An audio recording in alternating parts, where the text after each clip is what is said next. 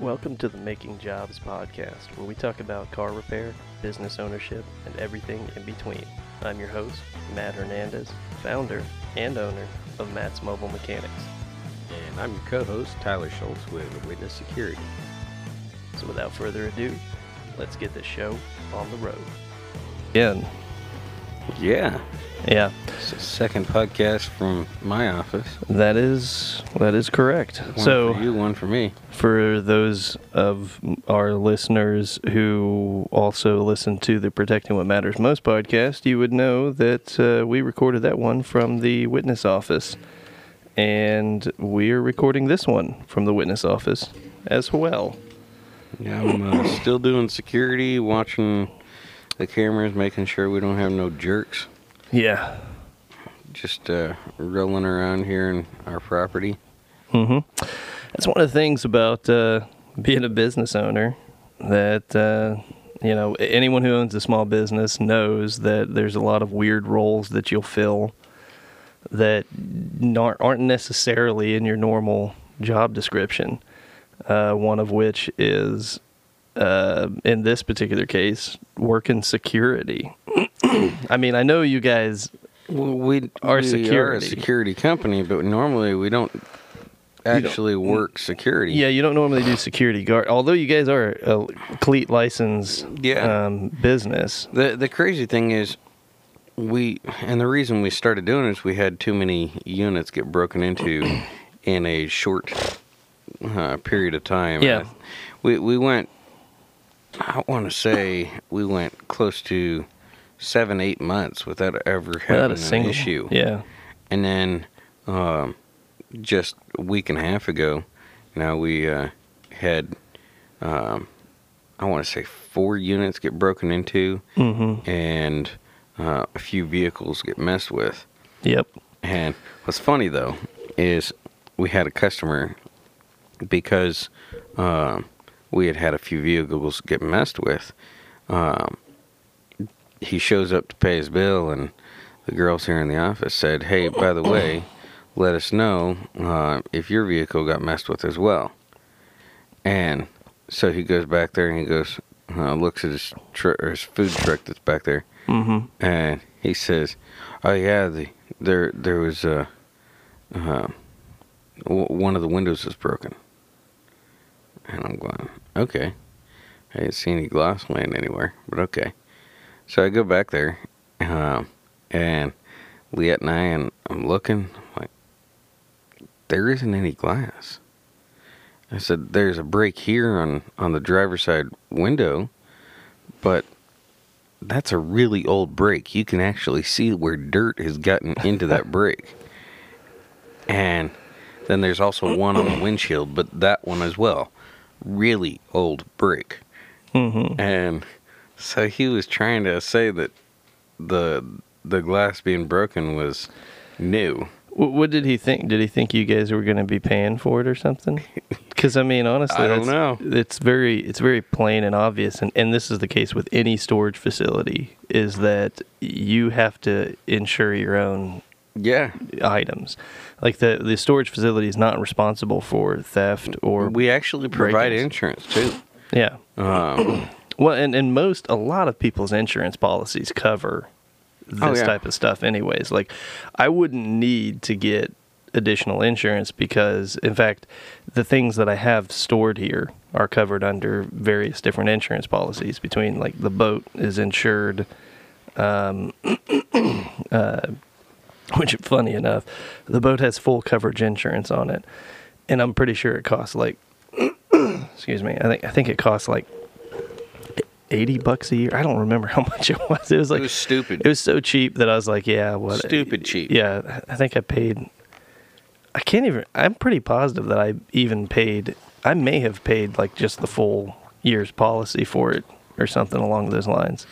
for some reason I I want to say that you said something around 30 or 50 bucks for the year, which was why we're both saying Yeah. stupid cheap. Yeah, yeah. No, I think the difference was like 20 bucks a year or something. That's Like- right. Like I think it was going to be like Liability 50, versus Yeah, full. 50 for like liability and then like 80 for like full coverage. And I was like, let's uh let's go with uh, that full coverage there. which was really funny because uh, if someone steals that boat, we paid what? How much? Seven hundred and fifty Seven hundred and fifty bucks for a boat. Yeah, after deductible and everything, I think we would get like I want to say it was going to be over around a thousand. I think, the, I think We're not boat's- going and buying a Chris Craft boat No. if we in on the return on that. No, but we'd certainly be able to go find ourselves another John boat. John boat that we could upgrade to. Yeah, yeah, might be a, might even be a slight upgrade. Yeah, so so there's these break-ins that had had been occurring past tense. They're not anymore because people are you know here uh, overnight, keeping an eye on the place. And I have decided uh, for this will be the third shift now to also tag along with Tyler um, as a show of force. Yeah. Um, I mean, we go from one of the people sitting here, my sister. Um, she'll sit here with sometimes her dog. Sometimes she doesn't bring any dog, and it's just her sitting in a car, or she'll sit in the office, which I find kind of funny. She doesn't bring a gun or anything, and then we go from her to you and I, which is uh, GI Joe and uh, my sidearm. Yeah. No, I, I, I figured this. This is what I think. I think if someone is looking at the place and you know they're consider they had considered coming back, there might be a chance that they catch you know they they they're watching on the shift that that I'm patrolling down the aisles, and they see a guy with uh you know armor on and uh, a tac vest and an AR-15 and a sidearm, and they're like, hmm, maybe, maybe, maybe this is not the place for us to be breaking into anymore. yeah, I hope uh, at least it would stop it for until I can get. Uh, I got. I want to say I got nine more cameras that I'm going to be putting in. Yeah, you guys are gonna have cameras every like. You There's won't no- be able to fart in here without being seen. yeah, yeah, exactly. And I- I hope after I get those that we can stop doing the uh, overnight security. Granted, uh, not having security here will uh, won't. I mean, we won't be able to do anything other than pull video. But Yeah, I, I, I don't know about you, but I'm getting sick and tired of doing this. it's not half bad. I think the worst would be the middle shift. You know, Oh, it would. I would be- midnight to three. I haven't had to do that shift. Uh, Neither have I. the the awesome thing, and the reason being is um, the fact that I've got this podcast and your po- and my podcast, hmm uh, and then uh, I've got Installs and stuff to do and Yeah. whatnot as well. Yeah. so Keith and Leetta swapped back and forth on the uh, middle shift, yeah. and I have taken the first shift a couple of times, but uh, I'd prefer not to do the the middle shift. Yeah, that would be the right one. Because honestly, at that point, you're like, well, you're kind of up for the day. What are you going to do? Go back to sleep for two hours and then have to get back to Man, work? I could. Oh, I can't. See, that's the thing is, I would be awake. I'd be done. So, um, So what's Oh. the topics for the day? uh, I've got an update, a slight update on um, SBA. a few things with the SBA. Uh, basically, the update. PPE or PPP. PPP. I do have my personal protective equipment. I've got it right here, um, and uh, that would be my um, second chance vest. Yeah, it's called. They call it a second chance vest, but I, I've noticed that that is that's less common uh, these days. People don't people call them. They don't necessarily call them second chance vests as much anymore. Uh, the Kevlar vest. Yeah. Um, I hear them called ballistics vest. Hear them called bulletproof vest. Uh, hear them called um, flak vest, which that's a completely different thing. Flak is uh, um, is more uh, to protect against fragmentation and stuff, not necessarily bullets. Um, but uh, a slight, uh, uh, I guess. Uh, slight little history lesson here on the bulletproof vest that is typically worn by law enforcement and what I'm presently wearing today. Uh, was invented by a pizza delivery guy. Did you know this? Is it really? Or- yeah, pizza guy.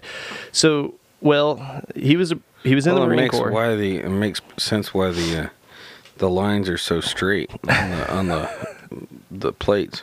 Yeah. No, he. Um, so it, uh, a guy in the. I, I wish I could remember his name off the top of my head. You'd have to look it up, but uh, he, yeah, he's on it. Um, he's a Marine. He was in the Marine Corps in Vietnam, I believe. gets back from the Marine Corps. He gets out of the Marine Corps and he opens up a pizza shop in Detroit. And while he was delivering a pizza down a, he was he the address was in an alley. He gets held up and mugged by three dudes, and so he loses all his money. And then the next time he gets an he gets an order for the same address, he comes prepared with a 22 revolver. And whenever the guys show up to mug him, basically using the same MO, uh, he then pops off several rounds at his attackers. And I guess he wounds most, uh, two of the three guys, I think. But he himself takes a gunshot wound to the leg and gets grazed in the temple. So uh, while he was recovering from that in the hospital, uh, his pizza shop got burned to the ground. So I don't know. I, I haven't read into that to see if that was related or if that was retaliation for him shooting up the guys that. And this is in Detroit. This isn't a not so nice area either. It's on Seven Mile Road. Um, he got So that must be a different story because the guy that I'm seeing here, his name is Casimir Zeglen. Casimir Zeglen. That's not him. And it says uh, he's a Polish engineer in 1869 near Tarnopol. Died not before 1927. Who invented the first bulletproof vest? I'm glad that they threw it in that he did. Uh, he did not die before he invented the bulletproof vest, because that would be really difficult to make invent something from the grave. I don't know about you, but I don't. I don't plan on doing anything after I die. Richard Davis. Okay, this is this is um, who, and this is and the, the, what I'm talking about is modern. Uh, so the present modern day armor. So now there were bulletproof This- vests I was before gonna this. say this one's probably a really rudimentary. What I'm talking about is like the one that I'm wearing today, the one that law enforcement um, wears to this day, um, the modern um, bulletproof vest was invented by a guy named uh, Richard Davis. He was uh, in the Marine Corps, gets out, then he becomes, you know, a, a pizza shop owner, and after his uh, after he got shot in this uh, the second altercation with the people that tried to mug him, these three attackers. And he was while he was recovering, his pizza shop gets burned to the ground. Probably retaliate retaliation. I don't think the crime was ever, you know, investigated. I don't know. I haven't looked that much into that portion of the story. But now he has no pizza shop and seventy dollars to his name. And he's like, "Well, what am I going to do with this?" Well, at the time, uh, DuPont had just made some major breakthroughs in tire technology using a material called Kevlar, which is basically a very tightly woven fabric. Um, and so he gets his hands on some of this Kevlar from the tire manufacturer, and he designs the modern day bulletproof vest, also known as the second chance vest. and now he says, and so now now he he hasn't uh, he hasn't he's trying to figure out a way to sell it because he wants to uh, basically get it into the hands of law enforcement. He wants to give it to police. He wants police to be wearing this. So, in order to get the attention, um, to be able to sell this product to the police, he makes a video, and you can see this video if you try. If you look up uh, Richard Davis, uh, I don't know exactly what to search, but I bet it wouldn't be too hard to find. I'll see if I can find it and link in the description. But uh, Richard Davis, uh, the video shows him shooting himself point blank in the chest Daggone. with the with the second chance vest. He's he's got the gun pointed at himself at his chest, pulls the trigger, it shoots himself in the chest, and then he turns around and fires several shots off at targets. Then he takes the vest off. You see a big old bruise in the center of his chest, but he's fine. And that's what uh, that's what uh, basically that he's the man that's responsible for saving who knows how many countless lives due to the uh, modern day um, the modern day uh, ballistics vest, the armor, the second chance vest that's still worn by law enforcement officers. now, some improvements have been made over the years, but the basic design remains the same. The tightly woven Kevlar is your your your your basic ingredients for your second chance vest. So, anyhow, But also with bulletproof vests, now they come with a um, plate in there to stop the bruising, right? Or no? Um, so there's two. There's a couple things. There's there's what you call you have um, you have plate armor. You have so you have like plate carriers like uh, you, that can carry hard armor like ceramic or composite or steel armor plates that do the bullet stopping. But there's also trauma pads, and trauma pads are basically uh, kinetic absorbers. They're to absorb the energy of the bullet. Um, they're not necessarily designed to prevent penetration like the Kevlar is, but they're designed to disperse and absorb the energy so that way you're not breaking ribs every time you get shot. Sure. Um, so there is trauma pads. Generally speaking, though, the majority of majority of police officers are going to be like when they're just out on patrol. They're typically going to be wearing second chance vests. They may have a um, a small plate covering their front vitals, but gen- like most most departments, on unless they're going into a known dangerous situation, they're just wearing a second chance vest, not necessarily a trauma pad or any uh, plate armor or hard armor as it's known. So, anywho, uh, update on the SBA, they're still dumb. Um, nobody is so it's looking an awful lot like it is confirmed that the SBA is only giving out a thousand dollars per employee for the advance on the EIDL. Um, there's also a lot of information that is indicating that most people who have applied for the EIDL for right now are only going to get um, a a maximum of like a fifteen thousand uh, loan, and with potential option for funding in the future. So in a couple of months. So that would that wouldn't be terrible for a lot of small for some small businesses to get a uh, let's say you have if you do have ten employees you get the ten thousand dollar advance slash grant and then a fifteen thousand dollar loan once the loan closes. So you have a total of twenty five thousand dollars. That can get you a long ways if you're a relatively smaller business without a ton of overhead. However, what about the businesses who do, you know, uh, 900,000, 1.2 million, 1.5 million or so a year, and their overhead is, you know, absurd? Much higher than that, yeah. Um, in fact, So my question to that is, uh, what happened to the the stipulations that they were putting in place for the CARES Act.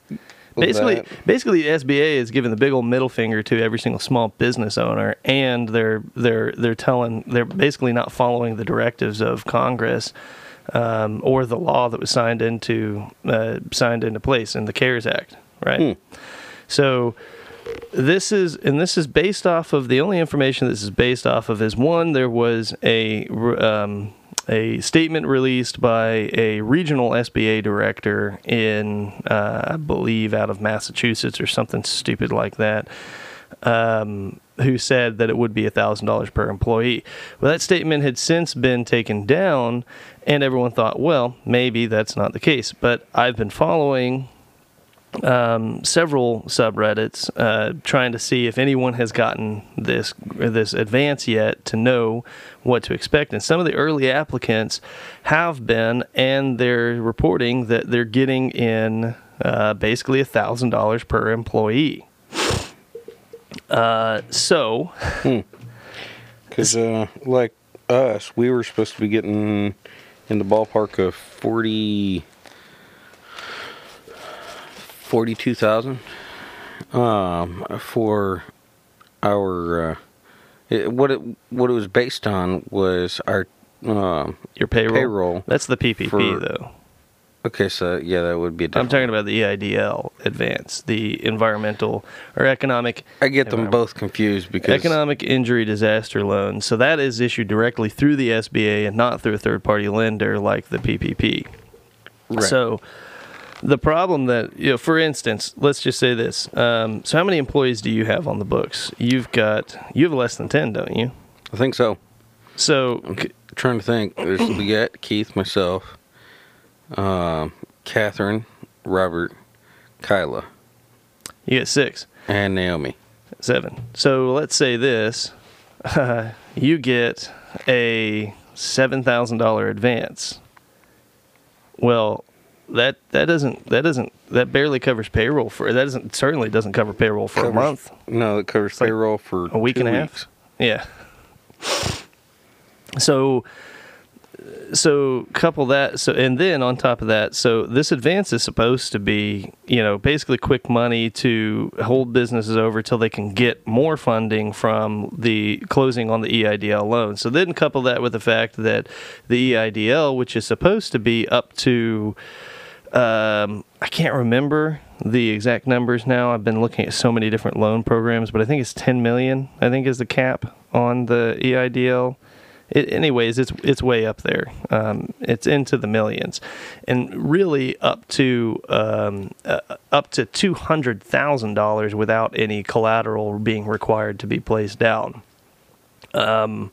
So that would allow a business uh, of your operating range to be able to get a substantial loan that would cover six months of operating capital pretty comfortably. Yeah. Um, and do so at a low interest rate and a you know a 30 year term with 12 months deferred payments right? Sure. Well, if they're just going to then give you fifteen thousand dollars until with an option to fund the loan more, the question is: is are they going to get around to it fast enough before that money runs out? Because if you get a total of twenty one thousand dollars, that does not that lasts you barely two months, not even two months, right? right Um, I mean that, and that we're talking just payroll. We're not talking overhead.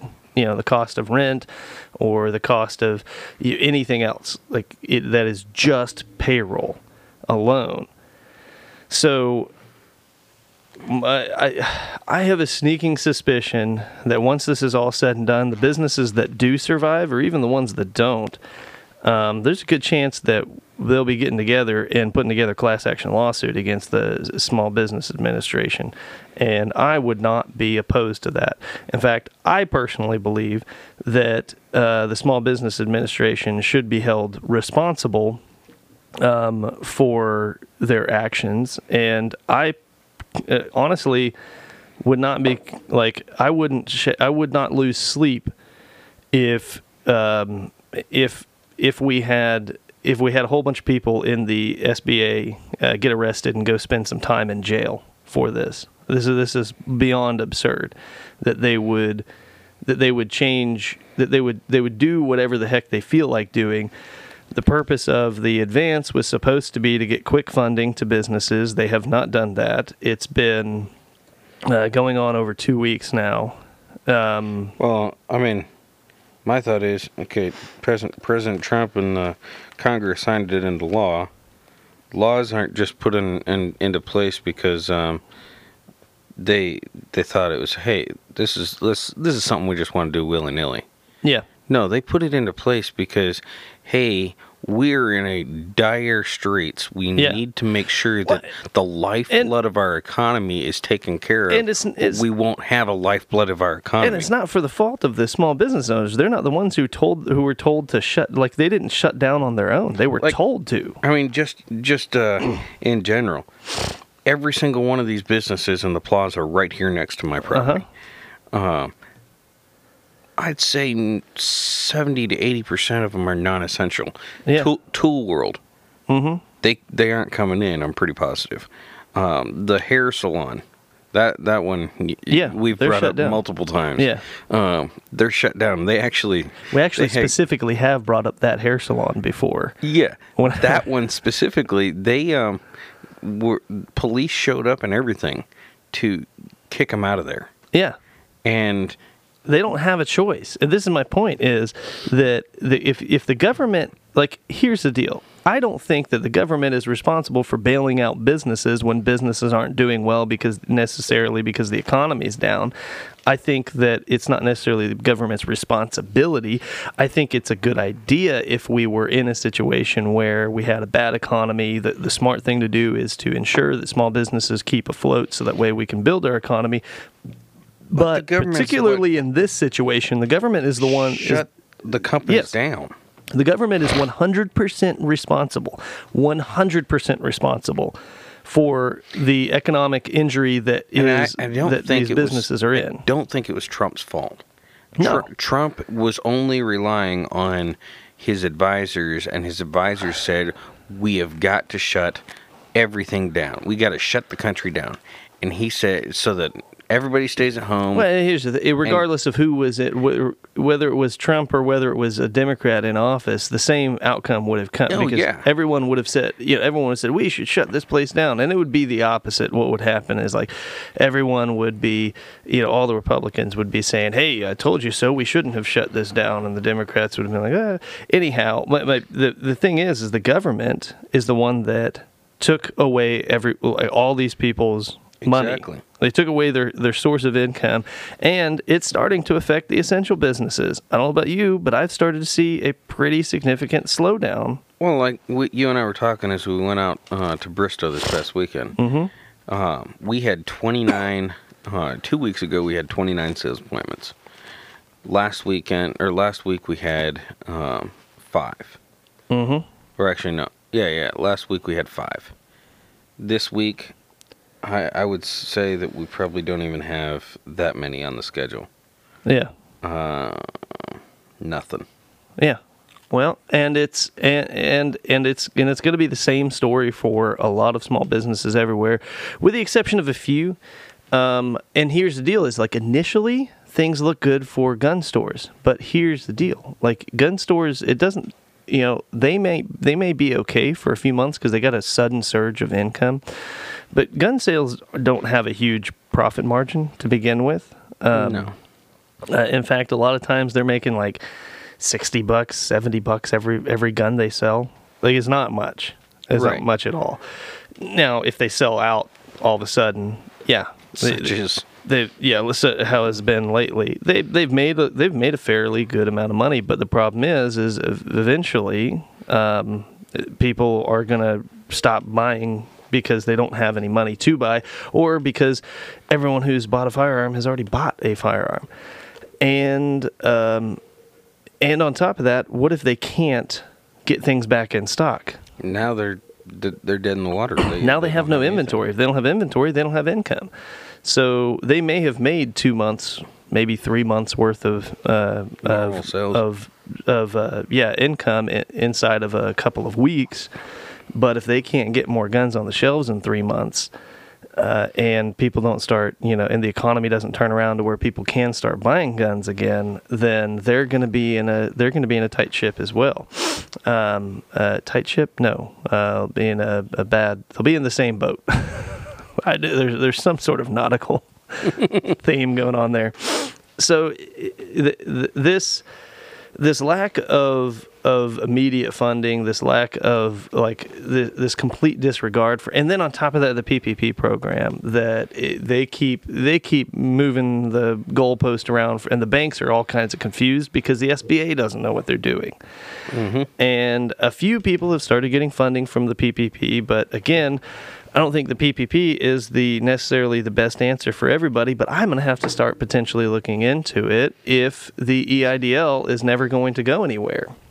So Um, we haven't gotten information uh, on the uh, SBA so much as we have on the PPP, and the PPP, th- that thing, uh, when it comes to it, they we filled out the application, hmm then they had us refill out uh, the thing. I guess things changed, They did. so we had to refill it out. Yeah.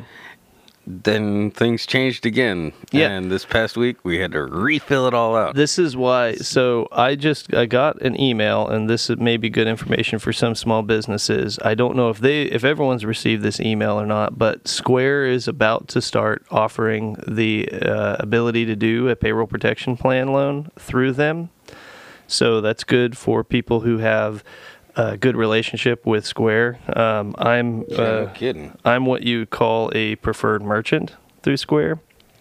Um, and so sometimes they may. So, that being said, even if you didn't get the email from them, I'll let everyone know the moment that it becomes available. They are not doing it yet. They're not even accepting applications yet because they're trying to sort everything out because they don't want to do with like what your bank is dealing with where they are offering it, people are applying, and then the SBA switches things up on them, and they lo- they the, the regulations change around, and so they have to move things around like that, um, and then and basically do another application and take and redo these applications three, four, five times.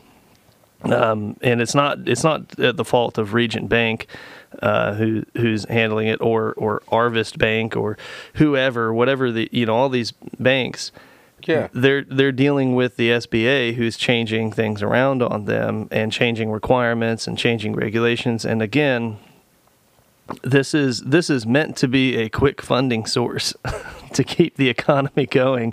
And we're going on uh, let's see we're going on nearly a full month now um, since this since this um, you know pandemic started becoming a problem.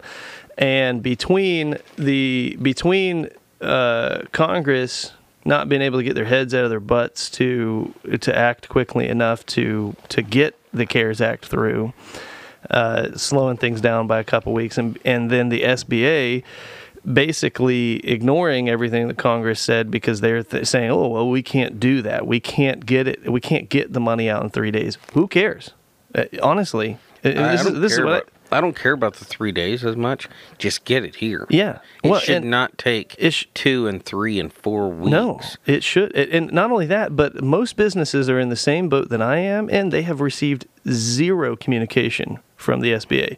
Yeah. Nobody sent an email. Got no email. Um, no, no one's called. We haven't had any loan officers calling or anything like that. We haven't had. We, we've got a guy that's working our uh, our case through Regent Bank, and he. Uh, and again, this is a PPP. SBA. We've not had anybody contact us. No, because I know you guys have applied for the EIDL. And well, the, we we applied for both of our businesses. yeah. Uh, Tulsa Security Storage and Witness Security, Mm-hmm. and not a single call. Nothing, and you're not going to get anything uh, which for a just while. kind of blows my mind. You got two businesses. Um, if one of them wasn't a valid one, call up and say, "Well, th- that's not really a valid deal."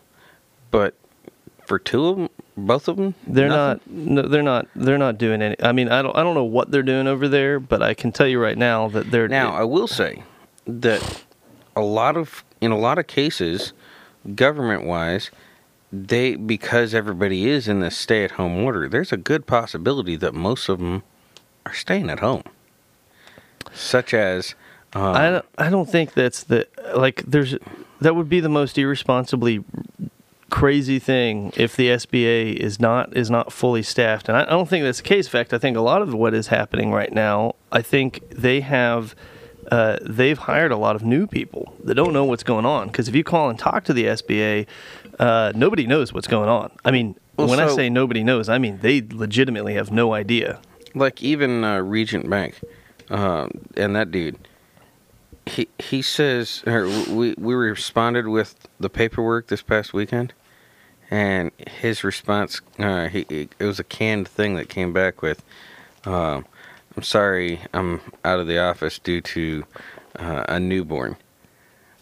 Well, okay, but we were working on this before a newborn came along, and you are able to do if it, we've been having these conversations, and most of these banks, I'm pretty positive, have this stay-at-home order. They're they're non-essential when it comes to um, them actually have to be in the office. They can do all this stuff from home, newborn or not. You're sitting home watching TV. Yeah, So just feel it. Fulfill the fulfill the obligations. That's what's annoying. Is they're not responding, and because they're not responding, they are making. Well, not to mention that, but the pe- the payroll protection plan funding is limited. So this is like Yeah. so it's it's basically mad dash. Every single business is trying to trying to get a you know get desperately needed funding. So uh, like again, and on top of that, to top it all off, right? You know. The ones, the businesses who are really in dire straits, who who have zero income, uh, and have and, and they have not received either no hardly anybody has received EIDL uh, funding, whether it be for, through the advance or the actual funding itself. In fact, I don't think anybody has actually received the funding from the uh, economic injury disaster loan.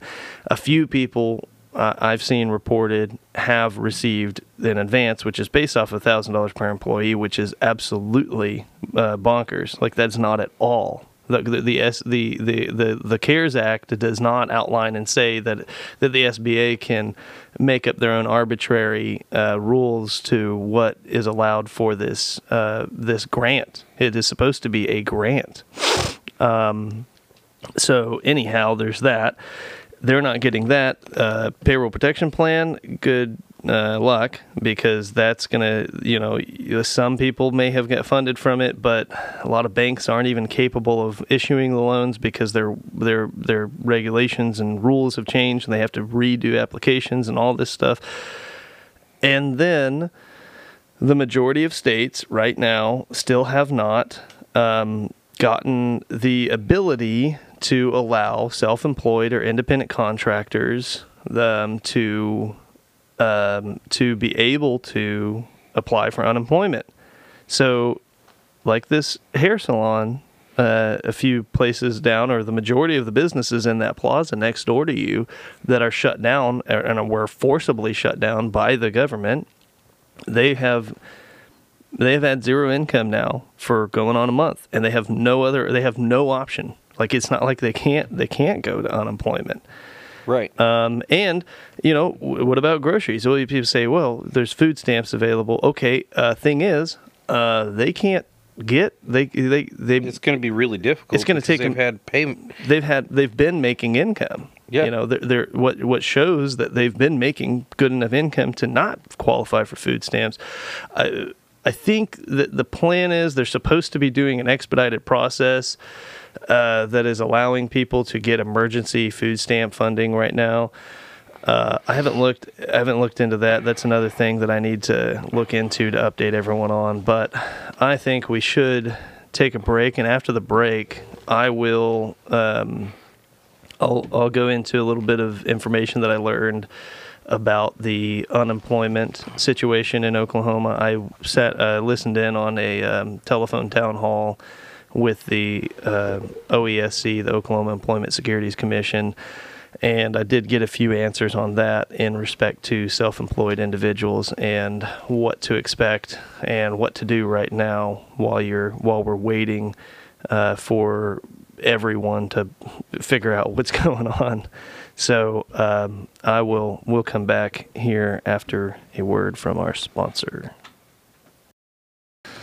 That was Yeah. a long break. they wouldn't know. They wouldn't know. did. Yeah. Um, we uh, just went and did a, did a quick round, walking through the units, making sure everything's uh, a okay.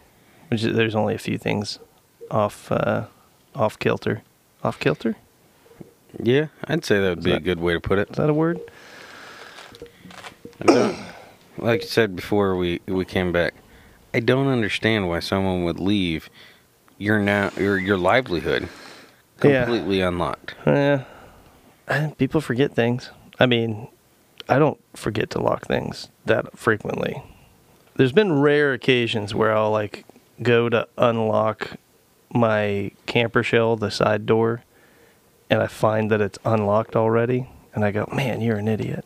hmm But I um, mean, I've left my truck unlocked for an afternoon, and I when I pass by the the truck and I see that the the lock is sitting or the you know how uh, the commercial or commercial vehicles they have the, the lock you can see if it's locked Yeah, or unlocked yeah. just by glancing at it. I've walked by it in the afternoon. And I'm like, oh man, about two hours ago I might have been in it. Man, I forgot to hit the lock button. So I open it up and lock it. Uh, especially if I'm at home. If I'm out and about working, I usually leave my truck unlocked. Not so that anybody uh, listen to this podcast can sna- uh, swing through and grab some tools or whatever, but it's just easier. Yeah, I'm usually in and out of my truck. I usually same way. I'll I'll leave it unlocked unless I'm working in such a manner that I'm away from my truck to where like I can't see it. Right. Like if I, and that that's me a lot of cases. Um I'm now actually getting in the habit, being the fact that I have the remote on my keychain, that as I get out, I hit the lock button, and as I'm coming back up to the truck, I can unlock it without Yeah. having to deal with it much. But uh, it used to be, I was so, uh, I guess you could say flippant about it, that I would leave my keys in the ignition. yeah, yeah, And I've tried getting myself out of that habit. yeah. It's probably a good habit, especially considering that like your parents' truck was stolen well, basically because like, true, but that one was an unwrapped uh, vehicle. It was going. to If someone steals our vehicles uh, now, they're. be difficult to I don't to hide think. it. So I know my parents though. don't have any vehicles that are unwrapped. Mm-hmm. Liette has the Yukon, which has been rewrapped in the last couple weeks. Yeah, Um, my wife, her car, and uh, my truck are both wrapped. So if anybody steals any of our vehicles right now, yeah. Be easy to spot. I mean, I I you e- even from a helicopter, Yeah. well, the thing is though is there are some there are some sneaky individuals that do this professionally and uh, that vehicle will be inside a shop and so like so quick your head will spin and it will be uh, it will be processed and oh, I'm sure. yeah. Um, anyways, uh, back on, On to point. topic. The uh, so I listened into actually funny enough, you were just pulling up. Was that a press conference or a press release? Uh, right it's on still cue. there. uh, no, it, so it was some sort of uh, it was an interview with uh, Secretary uh, Sean Kouplen. But that was on so that was on Thursday, which is strange because on Friday of last week, I listened in onto a telephone town hall, and the Oklahoma Employment Security Commission uh, was giving me some basically information contradictory to what that uh, statement was. It's kind of interesting how government does that. Yeah. they don't really know their head from their butt. No, one hand doesn't talk to the other ever in government. Um, I mean, so here's the so here's what I was uh, what I got from the telephone town hall, which I asked my questions. I you know I posted them on the uh, in the chat section, the online question. It never got gotten to. Um, but someone else had asked that basically the same questions, and that is basically in regards to self-employed individuals um, how is unemployment going to like when will the unemployment be opened up to self-employed individuals? Because technically it is opened up it is av- it is available it's just not hardly any states have a means to apply for it if you're self-employed. The system automatically denies if you're if you click that you're self-employed because that's how it has been for 80 something years. Um, or just about 80 years since unemployment has unemployment benefits have been a thing. Um, so uh, what I found out what what they what they said what OESC said in the town hall is that they're working on it and there will be a new portal um, set up soon like they're hoping by mid-April, which we're coming up on mid-April here. Um, actually, by the time this podcast released, it will be. Uh, by the time you guys are hearing this, it will be past mid-April. So there's a chance that by the time this airs, it will be available for uh, small business owners and self-employed individuals, independent contractors to then apply for unemployment insurance. Now, here's the way it works. Um, there is you will get um, you can you can get 13 weeks of benefits provided that you know no business is coming in or you're not you're, unable to go to work. They've waived the uh, requirement for work search um, during the initial 13 weeks, uh, at least for now. I don't know if they will continue to waive the work search or not. And then the government authorizes an additional um, or rather during the first uh, 26 weeks, sorry. And then there is an additional 13 weeks authorized by the federal government that can basically extend that out to 39 weeks. Um, here's the deal, though the additional $600 per week is only going to be in in effect from uh, basically the weeks of April 4th through July 25th. So it's not the full time unless things change and the government issues another, you know, additional uh, funding to put another, you know, to put more into the unemployment um, uh, uh, funding. So that is amazing that they. where, where did they even come up with that number? What number? The the six hundred dollars per week plus your uh, plus your your benefits, your unemployment benefits. Now, here's the deal with self-employed individuals: is I will say that the a lot of self-employed individuals are going to, however it may be that they qualify or whatever the whatever in, income they're looking at, they if they're going off of, which nine times out of ten they're probably going off your Schedule C tax return. Uh, most smart small business owners do their best to limit their tax liability by um, creating as many, you know, or not creating, but utilizing as many deductions as possible to limit the amount of money you're having to spend in taxes. So that makes your income look a whole lot lower um, you know, than than it really could be. So um, they're likely going to go off of adjusted gross income. I don't know that to be fact, but I'm pretty positive because just from dealing with you know anything in the small business world, it's always if they're wanting to look at income for your business, there's two ways that that anyone looks at anything, and that is your cash flow, um, which is through your bank, you know, your bank statements, or your adjusted gross income on your Schedule C tax return. Right. Um, now, generally speaking, the only people that are looking at cash flow through your bank account are those who are offering capital loans. Um, everyone else, literally everyone else, um, is looking at adjusted gross income, and that's how they're determining your proof of in, or that's what your proof of income is. Right. So, let's say you as a business owner make, you know, you net you sort of kind of net, let's say before we factor in all deductions, what you're really making is say 50 grand a year. Um, but then you also drive 30,000 miles a year. Well, that's a $15,000 deduction that gets removed off of your income. And so your adjusted gross income would then actually be $35,000 a year.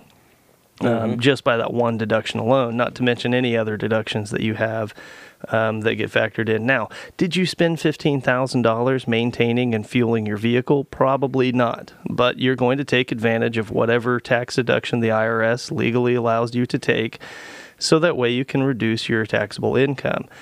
And that um, that will that that every small business owner knows if they've been playing this game for any amount of time that it is a double-edged sword. Um, if you know it's good whenever it comes to tax liability, but it comes back to bite you whenever you're trying to prove that no, you're like no, look, I actually make more money than this, but it, it's uh, it's troublesome and problematic. I, I know from personal experience, uh, you know, when you're working on trying to get a mortgage, that always, you know, comes back to hurt you because it shows, you know, you, you have difficult time unless you have a mortgage broker that knows how to make some magic happen with some numbers and throw some deductions back in to show that you actually make more money than what your adjusted gross income figure shows.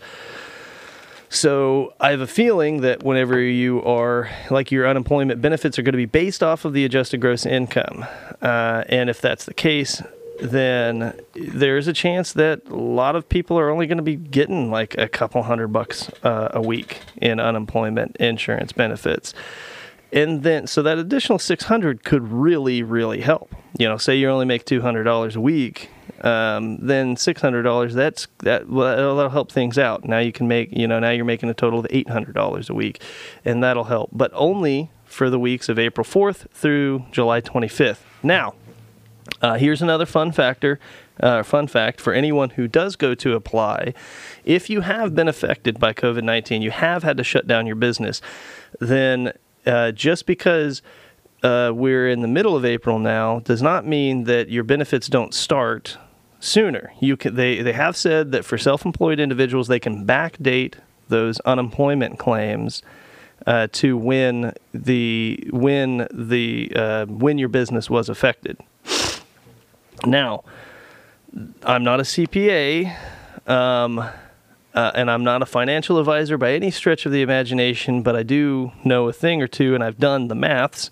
And I will say this: that even if you have been affected earlier because you can go all the, they can go all the way back to February. But my but but the six hundred dollars a week addition does not go back that far. It starts the week of April fourth. I think the week ending in April fourth, as far as I understand, going to July twenty fifth. And you have a limited amount of weeks that you can claim total, anyways. So, my recommendation would be that you would start your you would start your benefits uh, beginning April 4th, especially if your benefits without that $600 a week is doesn't amount to much. So yeah, you can go back to say March 15th whenever your business was forced to close down and that's whenever you you know want to get your backdated um, you know income in, but now you're only getting like 200 bucks a week so you're getting backdated uh, you're getting back paid $800 for that for all four of those weeks.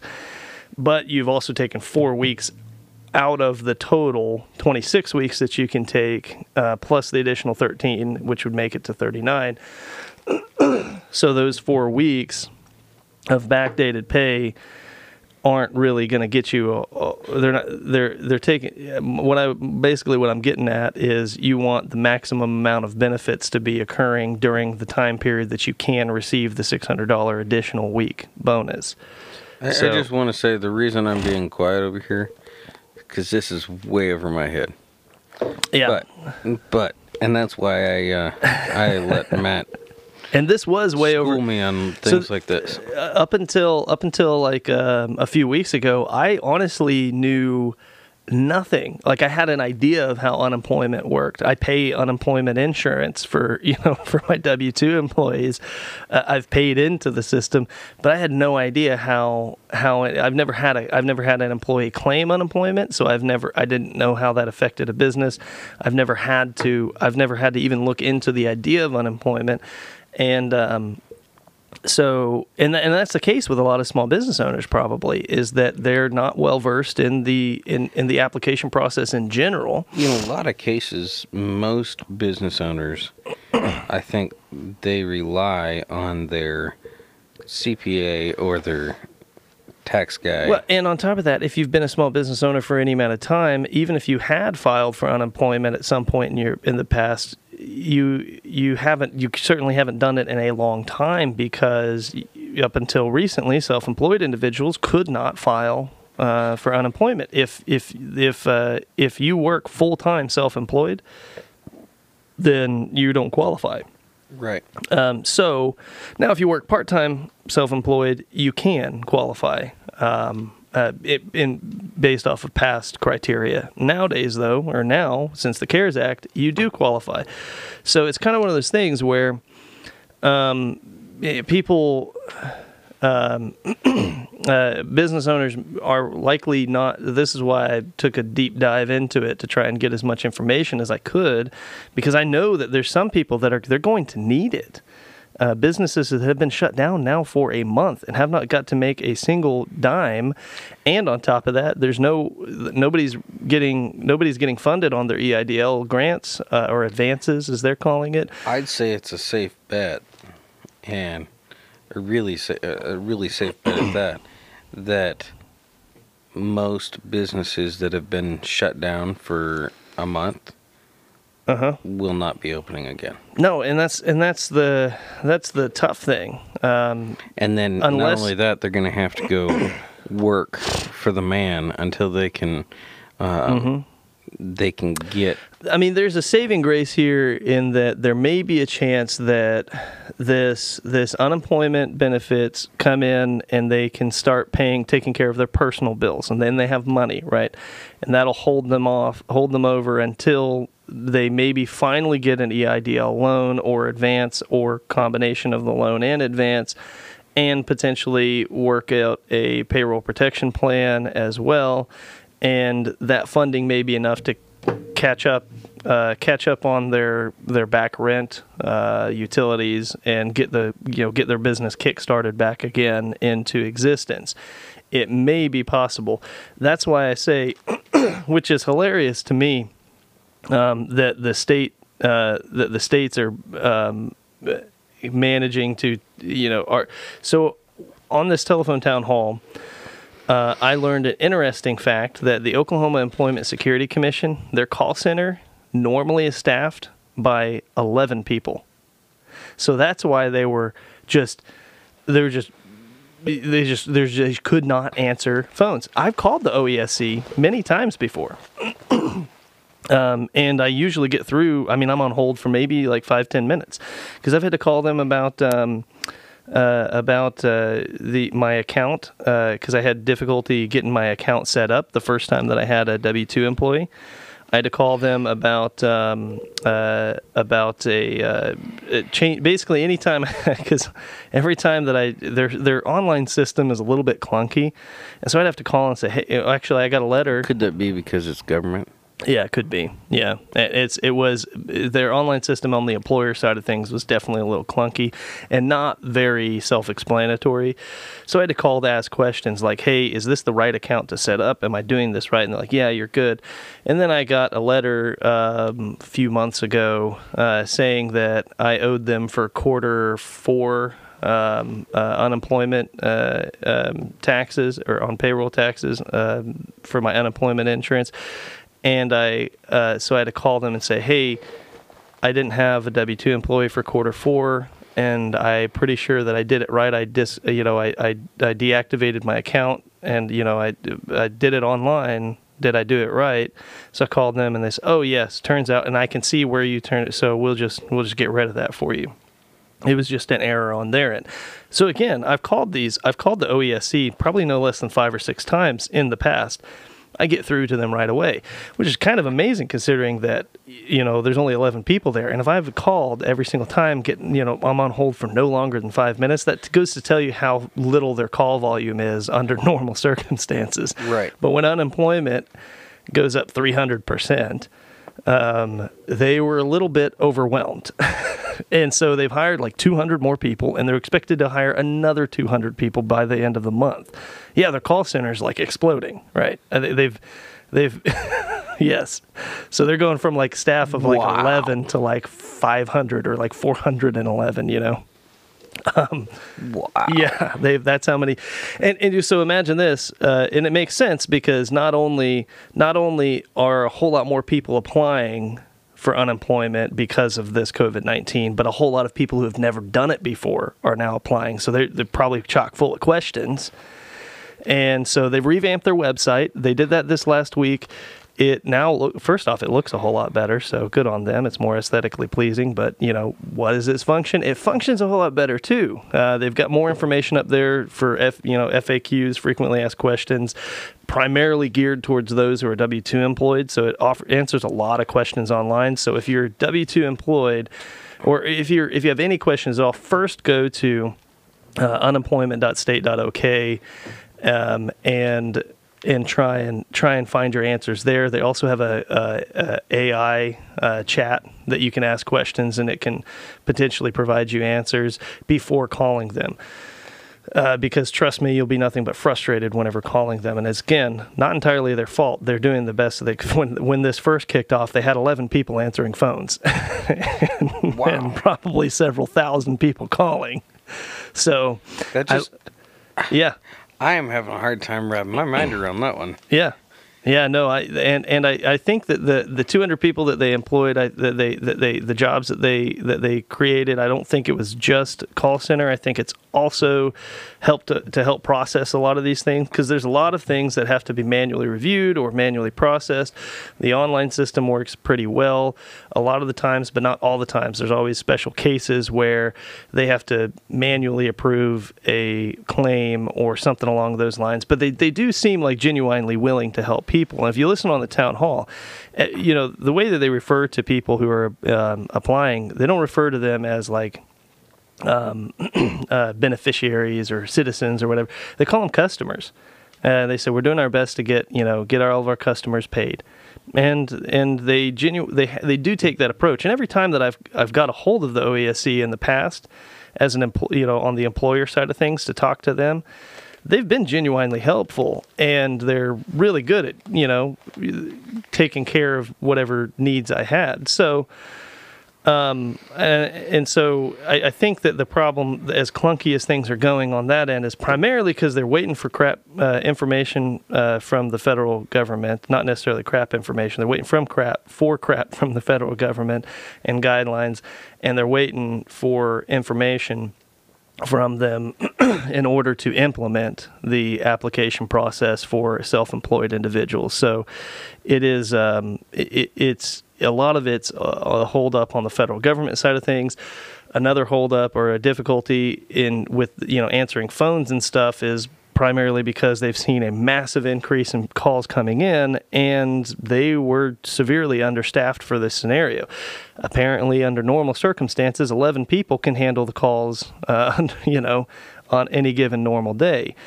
And, you know, now with thousands of people calling in every day, that's not enough. They can't handle it. So, um, so they've they've addressed those issues. They've hired a whole lot more people. They're working on uh, getting everything taken care of.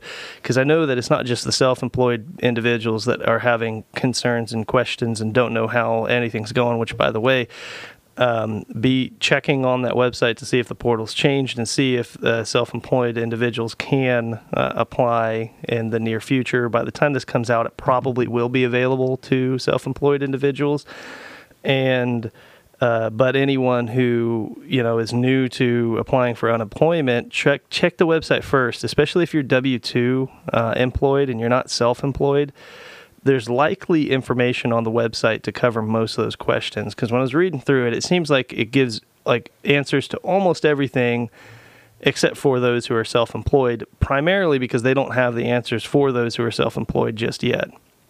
So, at any rate, that is the update. Um, Tyler's about to take a nap here in a second. Yeah, no kidding.